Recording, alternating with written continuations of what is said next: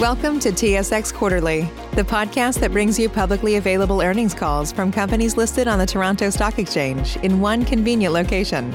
Gone are the days of looking through confusing websites. You'll find the important information right here. Enjoy the call.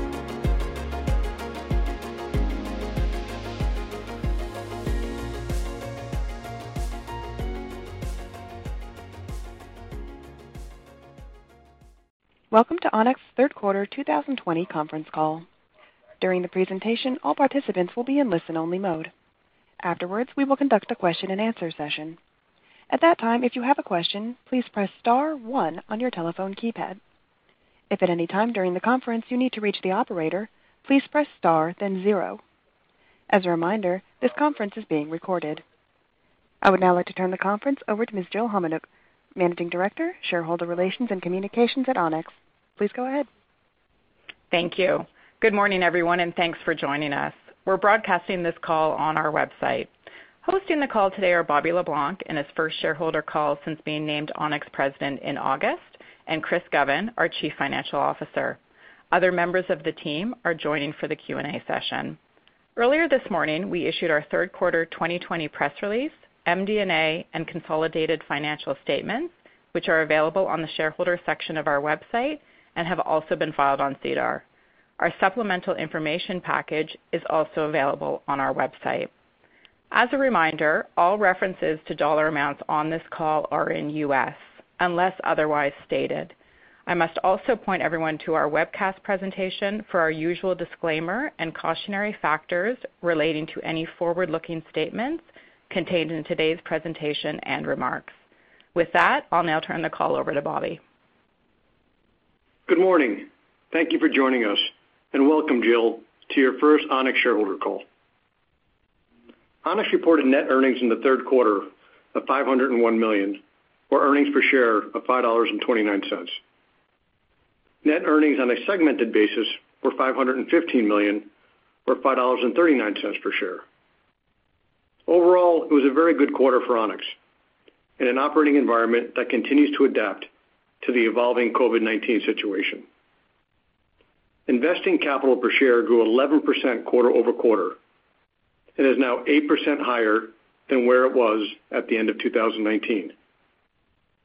This increase reflects the strength and diversification of our investment platforms, a continuing recovery in both our PE and credit portfolios, as well as the attractive investment we've made in buying back our shares. Across all Onex platforms, we are executing on targeted strategies, setting us up well for strong future investment and financial performance. We are focused on value generation for our shareholders, limited partners, and clients who invest with us. I'll now provide some highlights from each of our business segments. Within private equity, we are actively working with our companies while continuing to look for opportunities to create value and deploy capital where we see long-term growth potential, particularly in our core verticals. This quarter, OP4 extended its recent momentum, ending the period with a net IRR of 7%. We are steadily approaching the threshold where we'll start earning value from carried interest. This quarter's progress was driven by strong performance at our public companies, as well as Parkdean and PowerSchool. OP5 deployment is on pace at 43% invested, with two recently announced investments, both in areas leveraging Onex's sector strengths. In October, we announced a pending majority investment in OneDigital, a market-leading employee benefits insurance broker for small and medium-sized businesses in the U.S. OneDigital operates in an industry that we know well, and we were impressed with management's ability to continually grow. This transaction is expected to close in Q4. Similarly, in September, we closed on our acquisition of Independent Clinical Services. ICS is another good example of Onex investing in a sector where we have broad and deep experience targeting a business with a strong and proven value offering. Turning to our team, we were pleased to announce the promotions of Nigel Wright and Tawfiq Popatia to Senior Managing Directors of Onex Partners, in recognition of their investing track records, leadership qualities, and long-standing contributions. Congratulations to both of them. Before moving to our credit business, I wanted to touch quickly on our travel, events, and leisure investments. All of these businesses have made tough but necessary decisions in recent months to reduce their operating costs and improve their liquidity during a period of unprecedented uncertainty caused by the global pandemic. We are grateful for their efforts and remain confident in their prospects as conditions recover. In our credit business, growth areas that we identified pre-COVID, including opportunistic credit, have increased in relevance with the current market environment. We have made a number of senior hires and will continue to have select hiring in targeted areas contributing to future AUM growth. The margins of the credit business will be muted as we build out the team. However, as our AUM grows in this segment, you should expect to see our margins improve substantially. Credit markets continued to recover in the third quarter, with both the high yield and leveraged loan indices recouping almost all of their losses from the first quarter.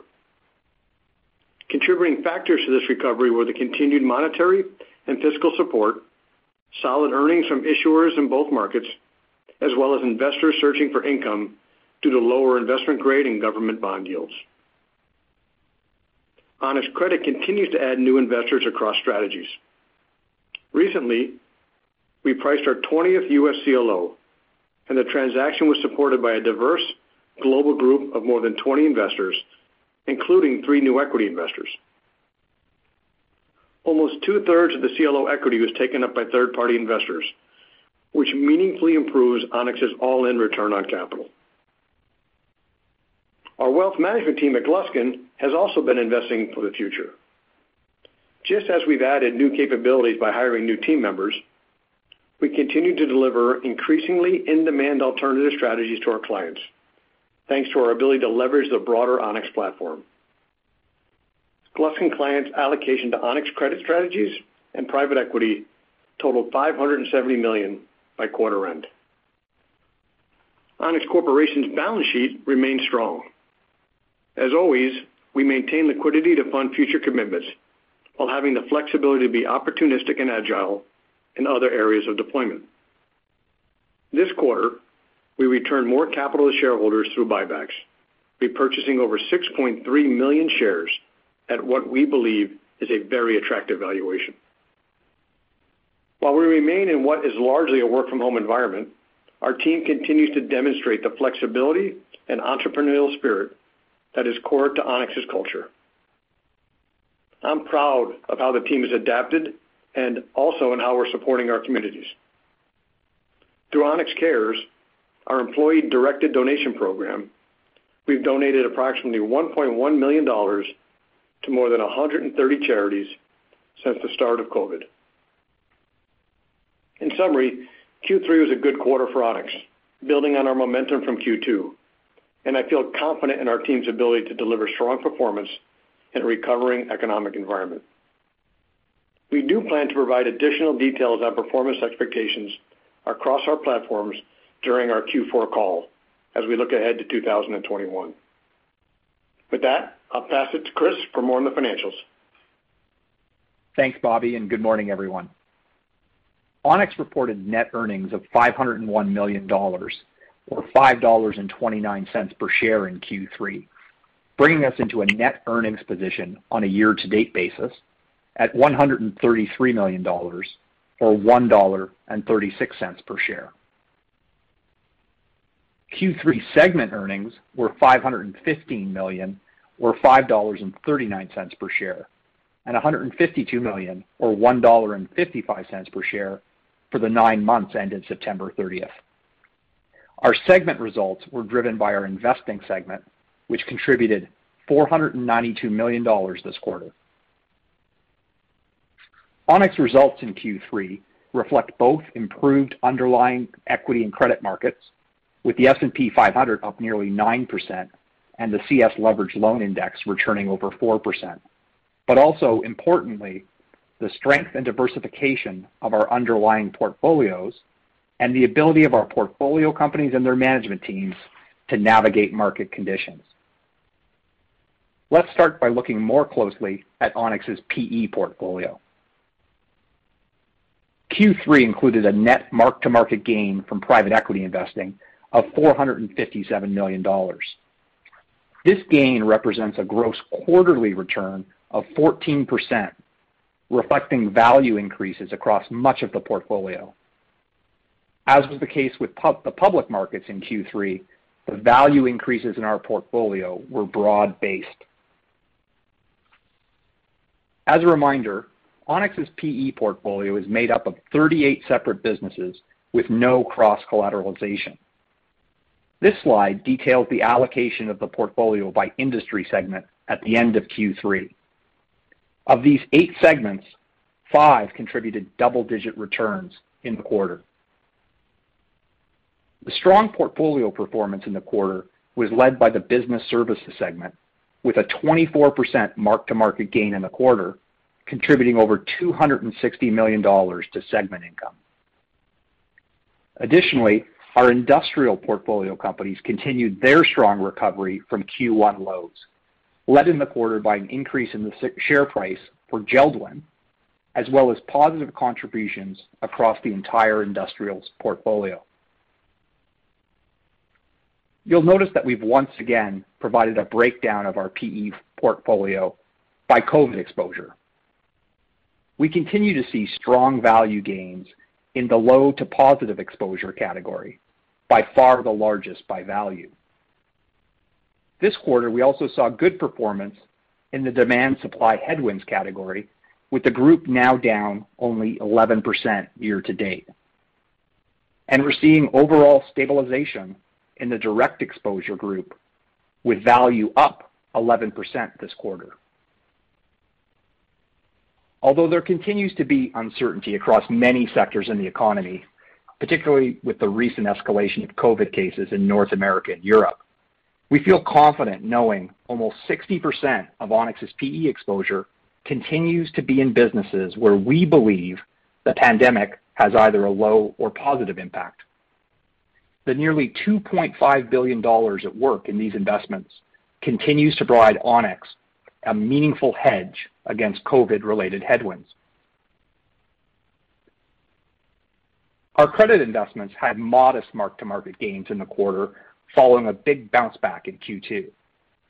For the first nine months of the year, our credit investments continued to be down about 11% on a mark-to-market basis, relative to a 1% decrease in the CS Leveraged Loan Index, reflecting the structural leverage employed in our strategies. In light of the COVID-related impacts on the underlying portfolio of loans, we no longer expect our current CLO investments to reach the low double-digit IRRs originally targeted. However, we do expect these CLOs to provide a meaningful positive return overall and certainly attractive forward returns from today's marks. We continue to watch our CLOs exposure to CCC-rated loans and the resulting impact on the interest diversion test. The underlying metrics continue to stay well above lows experienced at the end of April, and all our CLOs met the test for purposes of the upcoming Q4 distributions. Q3 also brought some early signs of the AUM growth expected from the meaningful investments we've made in the Onex credit team this year. We completed fundraising for the Onex Senior Loan Opportunity Fund and launched a strategy focused on investing in third-party CLOs. Onex participated in both, committing $150 million in aggregate. We're excited about the opportunity to deploy Onex's capital alongside our limited partners in these new strategies, managed by a team with a strong track record in the space. Overall, shareholder capital was down from December 2019 in absolute terms, but much of that decrease reflects $441 million used to repurchase Onex shares. On a per-share basis, shareholder capital was up over $4.50, driven by an 8% year-to-date increase in investing capital per share. The composition of Onex's capital has remained relatively unchanged this year, with private equity, credit, and cash representing 63%, 10%, and 26% of hard NAV respectively, very similar to the allocation at year-end. The stable allocation was primarily the result of realizations from private equity being deployed to repurchase shares. Year to date, realizations totaled just over $580 million from our private equity investments, primarily from secondary sales of SIG and Clarivate. And Our credit investments returned 60 million, including $50 million of regular quarterly CLO distributions. On the investing front, we've put 325 million to work in attractive PE investments post-COVID, including an incremental investment in RSG of $108 million, as well as investments in Emerald and ICS via Onex Partners V. Through Onex Credit, we put just over $110 million to work in the first nine months of the year, including 55 million in CLOs and related warehouses, as well as $47 million in the newly launched strategies I described earlier. Throughout Q3, we continued to buy back Onex shares at an attractive discount, driving incremental value for our continuing shareholders. In total, during Q3, we utilized about $300 million to repurchase over 6.3 million shares at an average price of just under 63 Canadian dollars per share. Giving full value to our cash and publicly traded investments, our average repurchase price implies a discount to the private investments of about 55%, and that's without giving any value to the asset manager. The discount at which we bought back the shares immediately benefited our continuing shareholders, resulting in a 2% increase in investing capital per share in the quarter. On a year-to-date basis, our share buybacks resulted in a 4% increase in investing capital per share. Lastly, before turning the call over to Q&A, I'll spend a few minutes on the Asset and Wealth Management segment. It generated net earnings of $23 million or $0.22 per share in Q3. The year-over-year increase in net earnings was driven by PE, and in particular, a net improvement in carried interest income on a mark-to-market basis of $34 million. This was partially offset by a reduction in PE management fees, which trended down as realizations reduced the fee basis in our fully invested funds. As Bobby mentioned, OP IV is getting very close to the threshold to generate carried interest. And with $3.6 billion of LP capital, carried interest from OP4 could be a meaningful contributor to segment earnings in the coming quarters. Contributions from our credit manager and the wealth management business were both impacted this quarter by continued investment in strategic growth, which we expect to benefit future segment earnings. The credit manager contributed $1 million in Q3, continuing to reflect upfront investments we're making to build out the team and position the platform to meaningfully grow outside of CLOs and senior loans. As we raise fee-paying capital across these new strategies, we expect credit's profit margin to trend towards historical levels. In wealth management, the net contribution decreased by $6 million year-over-year. In addition to investments made, earnings were impacted by lower AUM as well as lower management fees as we continue to align rates to be more competitive. On an LTM basis, asset and wealth management segment earnings increased by $29 million year-over-year or $0.29 per share. This was primarily driven by the full year contribution from Gluskin Sheff and a lower net reversal of carried interest. Looking forward, Onex's run rate annual management fees are $294 million. 183 million from private equity, 59 million from Gluskin's public equity and debt strategies, and 52 million from Onex Credit. We'd now be happy to take any questions. Certainly. Ladies and gentlemen, if you have a question at this time, please press star then one on your touchtone telephone. If your question has been answered and you'd like to remove yourself from the queue, please press the pound key. Our first question comes from the line of Nik Priebe from CIBC. Your question, please. Okay. Uh, good morning. Just wanted to go back to the buyback discussion. I think you've repurchased about 10% of your stock year to date. Uh, you know, the average price has been in the low $60 range. So is the inference there that we should expect this pace of buybacks to continue? Or you know, would you become constrained at some point based on either you know, your commitment to the fund or targeted cash balance at the corporate level? Hey, Anthony, you mind handling that one? Sure. So, so the governor on our share purchases are dictated by the uh, rules regarding the TSX buyback Uh, in terms of percentage of float.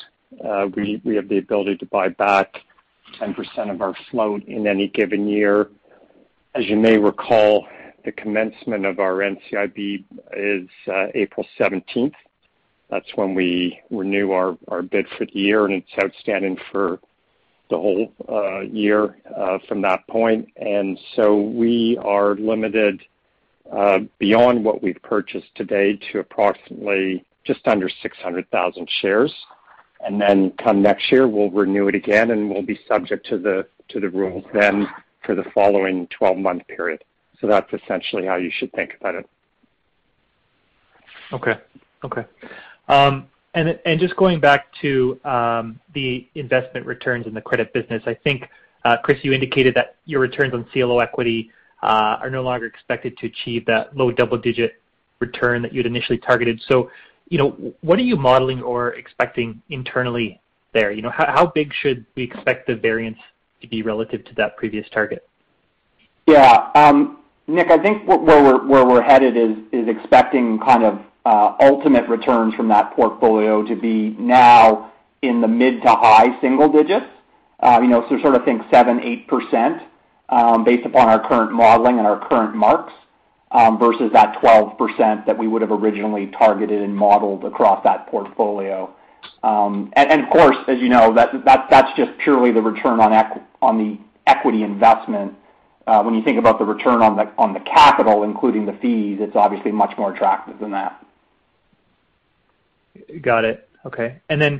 What about the performance of the credit platform on a relative basis? Like it looks like you know, the default rate has predictably increased in the leveraged loans market. I presume there's been a concentration of defaults in spaces like energy and retail, which I think you've avoided in the past. Can you just give us a read on you know, the relative performance of your credit strategies through uh through you know, this stressed environment? Sure. Um, I think the the best way to think about that really is is the performance of the underlying CLO uh, portfolio. I think interestingly, um, you know, this ties into the lower returns on equity to some extent. Um, you know, we had, I think, a very well-managed and relatively creditor-friendly um, um, portfolio, uh, which is part of the reason our equity returns have been dampened. Um, that you know wasn't as aggressive a portfolio as perhaps some others. So you know, th- there are industry rankings out there for CLO managers. And and when you look at that, uh, those rankings, like today, um, uh, Onex Credit is in the second quartile in terms of um, the percentage of their portfolio that's uh, rated triple C or worse. Um, and they're in the first quartile as it relates to the actual number of defaults over time. Um, so we think that you know, obviously it's a stressed environment or has been a stressed environment for senior loans. Um, but on a relative basis, um, our portfolio is holding up. Got it. Okay, that's good. That's it for me. Thank you.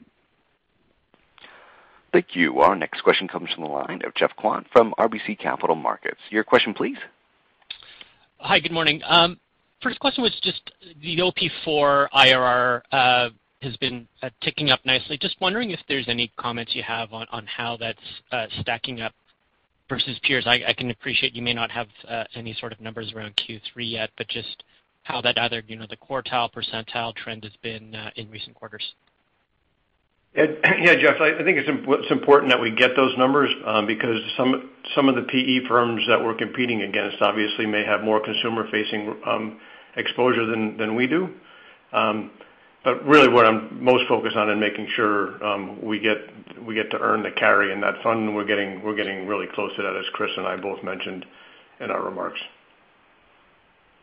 Okay. Uh and then uh my second question was just uh, on slide 18, uh, where you show the returns for your different COVID buckets. Um, on a quarter-over-quarter basis, I mean the low positive impact was up 18%. It was 11% up for direct exposure, and then 9% for those that had Uh, uh, demand supply headwinds. Now, when I kind of look at that, those data points, um, you know, I kind of think the low positive bucket includes uh, some businesses that evidently would have done well in Q3 given the recovery. But I'm just wondering, is the way to think about why the gains were lower for the companies most impacted by COVID is because even though there were reopenings and, and the economic growth was improving, Uh, the businesses that you would have in that bucket are ones that would not necessarily have participated in the early stages of this recovery? I think that's exactly right. Like, so if you think about an ASM or an Emerald, right? Um, even though the economy is picking up, their actual businesses haven't. Where in the case of a Parkdean, once the parks opened, they began generating um, you know, very good revenue and profits, and they would be a contributor to um, you know, our positive growth this quarter. But by and large, the businesses are directly impacted, they haven't really gotten the benefit of the recovery yet. Okay, great. And just my last question, uh, just going back to the CLO uh, expected lower returns. Um, I suspect that doesn't change your appetite in terms of doing new CLOs, but does that uh, impact your appetite in terms of how much um, you plan to invest in the equity tranche of the CLOs? Because I think with the regulatory changes, Um, I think it was last year, you don't have that requirement that you would have had you know, from two to three years ago. Yep. So Our most recent CLO CLO 20 in the U.S., we actually syndicated two-thirds of the equity upfront. Um, so the, you know, in terms of uh, the return on invested capital there, if you take into account the fee income, that ought to be that ought to be really attractive. And That doesn't mean um, we're going to syndicate the equity every time, right now, just looking at the market and the pricing in the market, we thought that made sense. I do think overall, the CLO business will become less capital intensive over time, and we'll do a better job taking advantage of syndicating that equity and creating a better ROE for that business. Okay, great. Thank you. Thank you. And as a reminder, ladies and gentlemen, if you have a question at this time, please press star then one. Our next question comes from the line of Scott Chan from Canaccord Genuity. Your question, please. Yeah, thanks a lot. Good morning, everyone. Uh, Bobby, you talked about OP4 um, and the performance. And outside the public marks that we see, uh, you kind of called out Park Dean and PowerSchool. Um but I'm just wondering kind of post-quarter now with the second wave, um, perhaps an outlook on those two businesses right now. So Parkdean um, essentially shuts down their parks this time of year. So I don't anticipate a second wave here having any meaningful impact there. What we normally do in that business in the off-season is you know, CapEx projects, maintenance projects, and things like that, which I think we'll still be able to do. So very little impact there. And the same with PowerSchool. I don't anticipate a second wave to to hurt PowerSchool. As a matter of fact, in terms of its um in-school education tools, it might actually be better because that's that's what we saw in the first wave of COVID. And just generally speaking, I think we're more prepared um, for a second wave overall in our businesses than we would have been in March. Um, we have the protocols and plans in place. Hopefully, it doesn't the wave isn't that big this time, but if it is, I think we'll be we'll be more prepared this time around than last time around. But those two businesses in particular, I don't see it getting having a negative impact. And just maybe moving over to Gluskin Sheff. Um, when you acquired the firm, the annual net income um, you know, at the time was substantially higher than what you did this quarter. Uh, you kind of talked about lower fees to make it more competitive. Um, assets have been down, but how do you generate better earnings uh, from that wealth management part of the part of the business?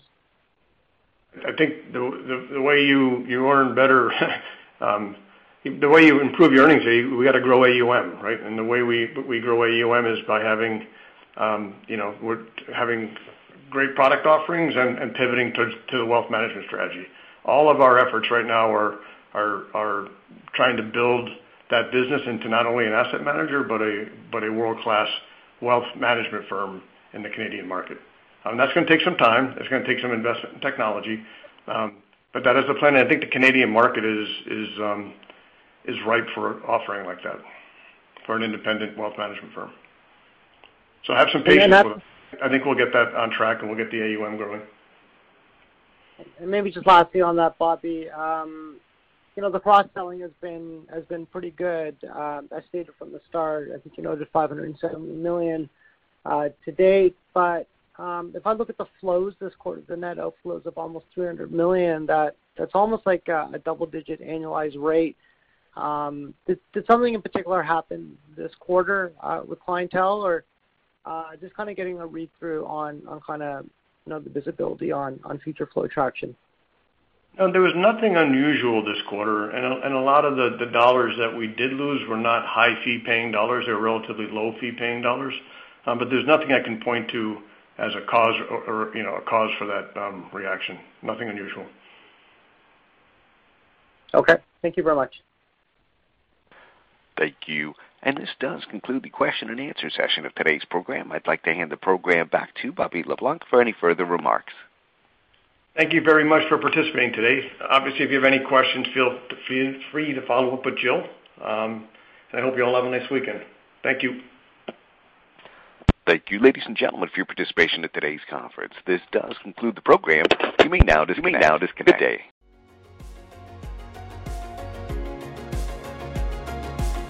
Thank you for listening to TSX Quarterly. If you enjoyed the cast, remember to leave a good rating.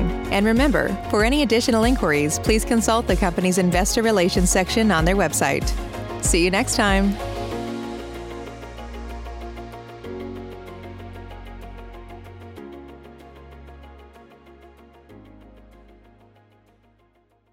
Support for this podcast and the following message come from Corient Corient provides wealth management services centered around you. They focus on exceeding your expectations and simplifying your life. Corient has been helping high achievers just like you enjoy their lives more fully, preserve their wealth, and provide for the people, causes, and communities they care about. As one of the largest integrated fee only registered investment advisors in the U.S., Corient has deeply experienced teams in 23 strategic locations. Corient has extensive knowledge spanning the full spectrum of planning investing, lending, and money management disciplines. Leverage Corient's exclusive network of experts to craft custom solutions designed to help you reach your financial goals, no matter how complex they may be. Real wealth requires real solutions. For more information, connect with a wealth advisor today at corient.com. That's C O R I E N T.com. Corient.com.